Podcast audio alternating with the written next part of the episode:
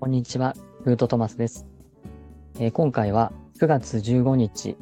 10時39分頃に迎える乙女座新月からのメッセージをお伝えしたいと思います。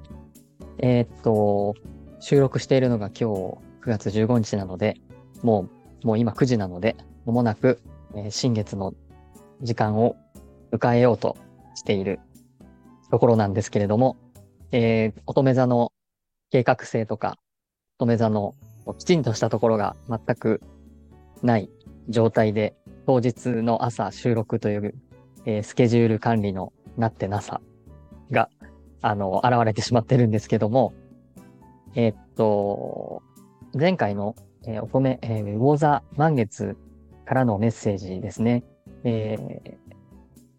こちら側の世界からというか、まあ、どこからともなくやってくるメッセージっていうような感じを、えー僕は持っていたので、まあそういう配信を、えーしたんですけれども、今回それから、まあ半年経って、新月ではあるんですけれども、まああの YouTube で先生術の方とかがおっしゃってるのは土のグランドトラインっていうようなこともおっしゃっていて、その土っていう形でですね、その魚座の水のエネルギーからですね、えー土、乙女座のその土という形で、新月ではあっても、何かしらこう、メッセージというか形になっている、あの、魚座のような、こう、もやもやっとした感じのメッセージではなくて、ある程度具体的に、えーこれだよっていうものを、あのわかるような形で、えー教えてくれる、まあ、そういうメッセージが、あの、乙女座新月にはあるんじゃないかなというふうに僕も感じています。乙女座なので、ある程度、えー整理整頓、えーいるものいらないもの、えーそういったものを整理して、まあ、新月なので断捨離していくっていうようなこともありますし、えー春分からちょうど半年、半年、来週は秋分の日があるわけなんですけれども、春分から、あの、乙女座っていう、あ魚座っていうその2週間前の満月からの2週間という意味でももちろんそうですけども、この乙女座の新月の頃っていうのは、秋分が近い、えー状況になるので、春分ですね。あの、春分のところからの半年間の、えー自分でやってきたことを一旦立ち止まって、それを振り返り、この春分以降に持っていくべきものと、もう、えー持っていけないもの、持っていかないもの、そういうものをきちんと分けていくっていうこと。そのために、まあ、王座の満月は、えースピリチュアルな世界からたくさんの言葉にならない、形にならないものを教えてくれたんですけども、それがこう、地上に降りてきて、えーこちらの世界では空の上では見えないものだったとしても、こう、例えば雲から雨が、雨粒が落ちてくるように、雨だと水になっちゃいますけど、まあ雪だったとして季節逆ですけど、まあ雪が降りてくるとき、地上に降りてくるときに形になって、あの、水蒸気が形になって目に見える状態で雪が落ちてくるように、まあ乙女座のこの新月っていうのは、えーそういうふうにして、ある程度、はっきりと絶対にこれみたいなことの確信はまだ得られないかもしれないんですけど、これじゃないかっていうような、この水蒸気から雪になるような、そういう、それぐらいの、ある程度の目、目星というか、目処が立つというか、まあ、そういうものを、あの、受け取るタイミングじゃないかなというふうに思います。そういうふうにして新しい何かを受け取るということは、もう古いものを捨てていかないといけないということで、整理をしないといけないかなというふうに思います。なので、えーっと、今からスタート、まあ今からというか23日の秋分の日から、まあスタートしていく。今日の新月からもう秋分以降の方向に向けて、えー動いていく。まあそういうことをスタートするというか切り替えていくっていうことについては、この1週間がですね、すごく大事になるかなというふうに思います。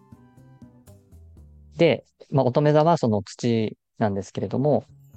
このに、この2週間であったり、この半年間であったり、いろいろ模索してきたことや、あの、春分の日に、今年はこれを頑張ろうみたいな形で、思ったこともあったと思います。その結果が今出ているっていうことにはなるので、そういう意味ではちょっと、この一週間、週分、週分までの一週間っていうのは本当に、え、もうこれって決まってる人とかもう整理できてる人は全然いいんですけども、まだちょっと振り返る時間も持てていない方などは、一回振り返る、整理する、あの、自分の周りにあるものをきちんと確認するような時間を持つといいと思います。えー、っと、3連休かな敬老の日があるので、3連休に明日から入る方もいらっしゃると思いますし、えそういう方はね、ぜぜひぜひ、あのー、これから半年間の自分自身っていうものを、しっかりと整理してですね、引き出したり、えー、新月の願い事っていうものがあるので、しっかり考えて書き出したり、えー、まあ、目標を立てるというか、